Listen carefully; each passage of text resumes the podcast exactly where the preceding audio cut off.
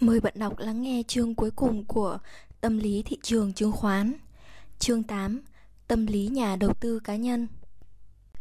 Trong những chương trước, chúng ta đã thấy rằng phần lớn những diễn biến lệch lạc trên các thị trường đầu cơ đều bị quy kết là những âm mưu thao túng thị trường.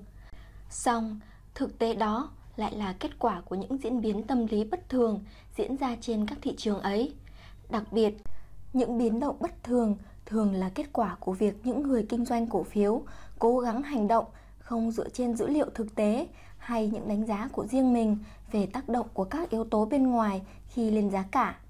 Họ chỉ dựa trên những tác động mà họ tin là thực tế hoặc các tin đồn có thể gây ra đối với các suy luận của những người khác. Thái độ này đối với thị trường đã mở ra một khoảng trống hoàn toàn mới mẻ, đó là sự phỏng đoán, thứ vượt ra khỏi mọi giới hạn thông thường của hiểu biết hay trên thực tế. Nhưng cũng sẽ thật là ngốc nghếch khi khẳng định rằng suy luận dựa trên những gì người khác đang làm trên thị trường là một phương pháp sai lầm. Nó thường làm những người chưa có kinh nghiệm cảm thấy rối rít. Nhưng với những tay lão luyện thì đó đôi khi lại là một chìa khóa thành công. Tuy không phải lúc nào cũng là một phương pháp cho ra những kết quả chắc chắn. Một đứa trẻ lần đầu tập sử dụng một con dao có thể tự làm nó bị thương, nhưng con dao đó lại là một công cụ vô cùng hữu hiệu trong tay một đầu bếp tài ba. Vậy thì một người thông minh sẽ phải có thái độ như thế nào khi tham gia thị trường chứng khoán? Một nhà đầu tư đơn thuần, tức là mua vào bằng tiền của mình và nắm giữ cổ phiếu một cách tự phát, không cần một giới hạn hay thời gian hay mục tiêu lợi nhuận nào. Anh ta chỉ cần xem xét những vấn đề này ở mức đủ để không phải khiến bản thân cảm thấy lung túng trước những diễn biến bất thường trong tâm lý của đám đông hay trước những chính suy nghĩ ngược của mình. Anh ta sẽ có được những thành quả tốt đẹp nhất bằng cách dành hết tâm trí vào hai thứ quan trọng nhất, thực tế thị trường và giá cả. Tỷ lệ lãi suất hiện thời, khả năng kiếm lời của công ty mà anh ta đang nắm giữ cổ phiếu, những diễn biến của tình hình chính trị có tác động tới thị trường và sự thay đổi của giá cả trước những thực tế đó. Đây chính là những dữ liệu quan trọng nhất cho những sự đánh giá của anh ta. Khi thấy mình đang lạc quá sâu vào việc đánh giá xem họ sẽ làm gì tiếp theo hay những tác động của các sự kiện, tâm lý của các nhà đầu cơ ra sao, anh ta sẽ không thể làm gì khôn ngoan hơn là quay lại với dữ liệu và lối tư duy thông thường. Nhưng một chuyên viên kinh doanh chứng khoán, mọi việc lại trở nên hoàn toàn khác. Anh ta không cần phải quên thực tế đang bày ra trước mắt, song mục tiêu của anh ta là phải cưỡi cùng con sóng. Điều đó có nghĩa là phần lớn hành động dựa trên những điều những người khác nghĩ và làm. Và cũng chính bởi vậy, thái độ của anh ta sẽ là công cụ quan trọng nhất tạo nên thành công. Đầu tiên, anh ta phải là một người lạc quan một cách có cơ sở bởi số phận dù có nghiệt ngã đến đâu thì có lẽ cũng không tồi tệ bằng sự bi quan của những người chỉ vì không thể nắm bắt được những động lực đằng sau những biến động của giá cả đã đánh mất đi niềm tin vào rất nhiều thứ quý giá khác trong cuộc sống. Tuy nhiên, do bản chất của ngành kinh doanh đặc biệt này, niềm lạc quan ở đây cần có một chút khác biệt so với niềm lạc quan truyền thống vốn vẫn đem lại thành công cho người trong ngành kinh doanh chứng khoán khác. Xét một cách chung nhất thì tính cách lạc quan có nghĩa là luôn luôn nuôi dưỡng hy vọng, luôn luôn tin tưởng vào bản thân, có một niềm tin chắc chắn rằng bản thân đang làm những điều đúng đắn và kiên định với mục tiêu đã đặt ra. Thế nhưng, bạn sẽ không thể khiến thị trường chứng khoán đi theo con đường bạn đã chọn chỉ bằng cách tin tưởng chắc chắn vào con đường đó. Đây là hoàn cảnh điển hình, trong đó phương pháp tư duy mới mẻ không phải lúc nào cũng có thể được áp dụng một cách trực tiếp. Trong thị trường chứng khoán, bạn chẳng là gì ngoài một giọt nước trong vô số các con sóng, sự kiện lớn nhỏ. Vì vậy, lạc quan ở đây không có nghĩa là niềm tin rằng những con sóng sẽ cập bờ đúng lúc và đúng cách các bạn muốn, mà là niềm tin rằng bạn có thể lướt cùng với chúng mà không để bị rơi lại đằng sau. Sự lạc quan này mang màu sắc của trí tuệ hơn là lý trí, còn sự lạc quan chỉ dựa trên lòng quyết tâm, chỉ là sự ngoan cố mà thôi. Một phẩm chất khác sẽ giúp các bạn làm nên phần thành công hầu hết của các lĩnh vực của đời sống, đó là lòng nhiệt huyết. nhưng phẩm chất đó hoàn toàn vô dụng trên thị trường chứng khoán. Thời điểm bạn cho phép bản thân trở nên nhiệt tình và hứng khởi cũng là lúc bạn để cho năng lực suy luận của mình đầu hàng trước niềm tin và sự kỳ vọng. Lòng nhiệt huyết sẽ giúp bạn gây ảnh hưởng lên những người khác, nhưng trên thị trường, đó không phải là điều bạn muốn làm, trừ khi bạn là một nhân vật lớn có khả năng dẫn dắt cả xu hướng đi lên của thị trường. Bạn chỉ muốn đầu óc của mình được tỉnh táo, khách quan và điềm tĩnh như trước mặt một hồ nước, một ngày lặng gió. Bất cứ cảm xúc gì, hứng khởi, sợ hãi, giận dữ hay u buồn đều là những đám mây che mờ tâm trí. Cảnh báo những chuyên viên giao dịch chứng khoán rằng không nên ngoan cố là điều hiển nhiên đúng. Bởi không phải ai cũng đủ tỉnh táo tới mức có thể luôn tự động ngăn cản được mình, không trở nên như vậy. Vấn đề là nằm ở chỗ làm sao phân biệt một cách rạch ròi giữa một bên là kiểm định và nhất quán theo một kế hoạch nào đó cho đến khi tình hình trở nên thuận lợi hơn và một bên là ngoan cố giữ lấy quan điểm của mình trong khi nhiều sự kiện sau đó là chứng minh điều ngược lại. Nếu một ngày nào đó, người ta có thể tạm quên đi thị trường chứng khoán, hay đẩy nó ra khỏi suy nghĩ của mọi người, thì ngày đó, các chuyên viên kinh doanh của chúng ta sẽ có được tư duy hoàn toàn sáng để nhìn nhận lại sự ngoan cố đến vô lý của họ.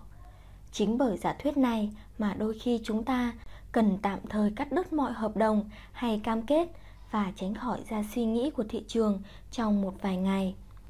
Sai lầm thường gặp nhất của những người kinh doanh chứng khoán có lẽ là sự thiển cận.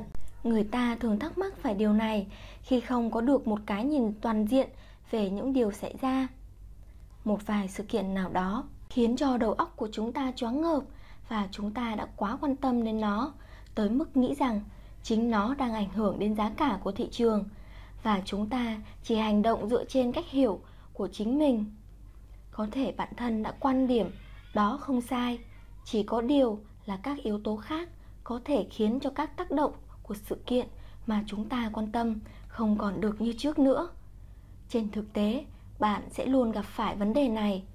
Bạn gặp một người khá bảo thủ và hỏi xem quan điểm của anh ta về tình hình thời hiện tại. Anh ta sẽ đáp rằng Tôi rất lo lắng về sự tràn lan của các quan điểm cấp tiến. Làm sao chúng ta có thể hy vọng rằng dòng vốn sẽ chảy vào các công ty mới một khi lợi nhuận của nó có thể bị cuốn đi bất cứ lúc nào do các quan điểm về pháp chế của xã hội chủ nghĩa đang chiếm ưu thế. Bạn nhẹ nhàng gợi ý cho anh ta nhớ về vụ bội thu của ngành nông nghiệp trong năm nay, về tình hình kinh doanh tốt đẹp của các ngân hàng, về sự sôi động của các ngành thương mại. Nhưng tất cả các thứ đó không gây được bất cứ ấn tượng nào tới anh bạn đáng kính đó cả. Anh ta sẽ bán hết cổ phiếu của mình và giờ đang cất tiền ở nơi an toàn là ngân hàng. Anh ta sẽ không bán khống luôn một lượng cổ phiếu kha khá nhưng không hề nói cho bạn điều đó. Và anh ta sẽ không mua lại cho đến khi công chúng có quan điểm lành mạnh hơn. Người tiếp theo mà bạn sẽ hỏi thăm, người ta sẽ nói Thị trường sẽ không thể xuống sâu với tình hình mùa vụ thuận lợi như thế này đâu.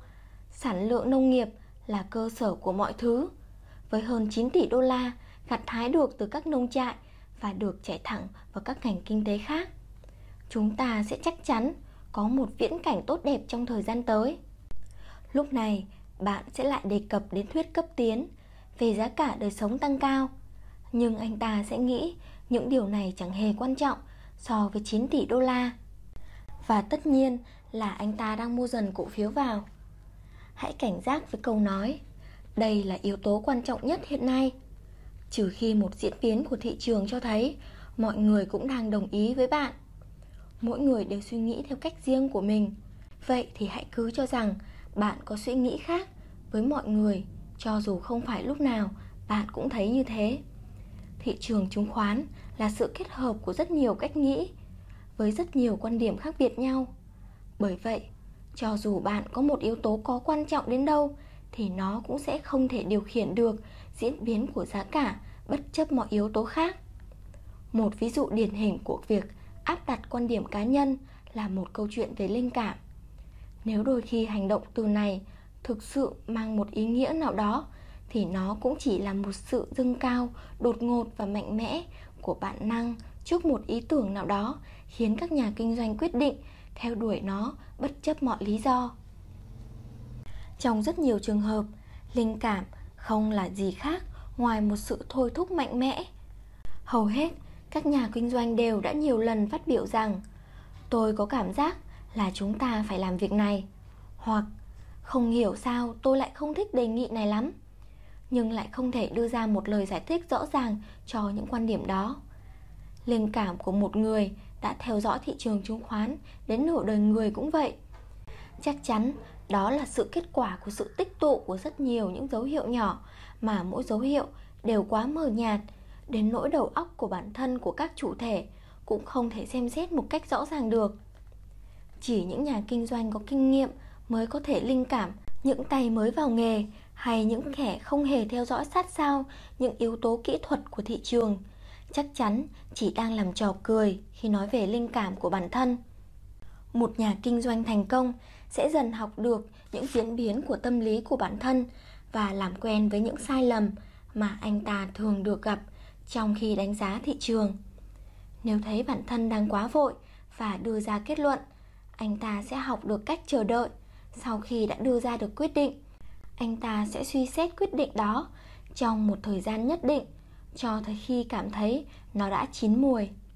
Kể cả khi cảm thấy tự tin nhất anh ta cũng sẽ không dồn hết quyết tâm vào một động thái nào đó mà sẽ để dành lại một chút khoảng trống. Nếu cảm thấy mình đang quá thận trọng, anh ta sẽ học cách mạo hiểm hơn một chút, mua vào một ít cổ phiếu, trong khi tâm trí thì bị bao phủ bởi màn xương của sự nghi ngờ. Hầu hết các gợi ý hữu dụng có thể được nêu ra ở đây đều sẽ ở dạng phủ định. Việc chỉ ra sai lầm sẽ có ích lợi hơn nhiều so với việc đưa ra những hành động đúng đắn để dập khuôn theo. Nhưng một vài điểm tóm tắt sau đây sẽ có thể có lợi cho các nhà kinh doanh. Một, mục đích chính của bạn là phải luôn giữ cho đầu óc mình thật tỉnh táo. Do đó, đừng hành động vội vã, dựa trên những thông tin, cảm tính về bề ngoài. Đừng mua hay bán với khối lượng quá lớn, đến nỗi phải lo lắng vì nó. Và đừng để bị ảnh hưởng bởi trạng thái của chính mình trên thị trường 2.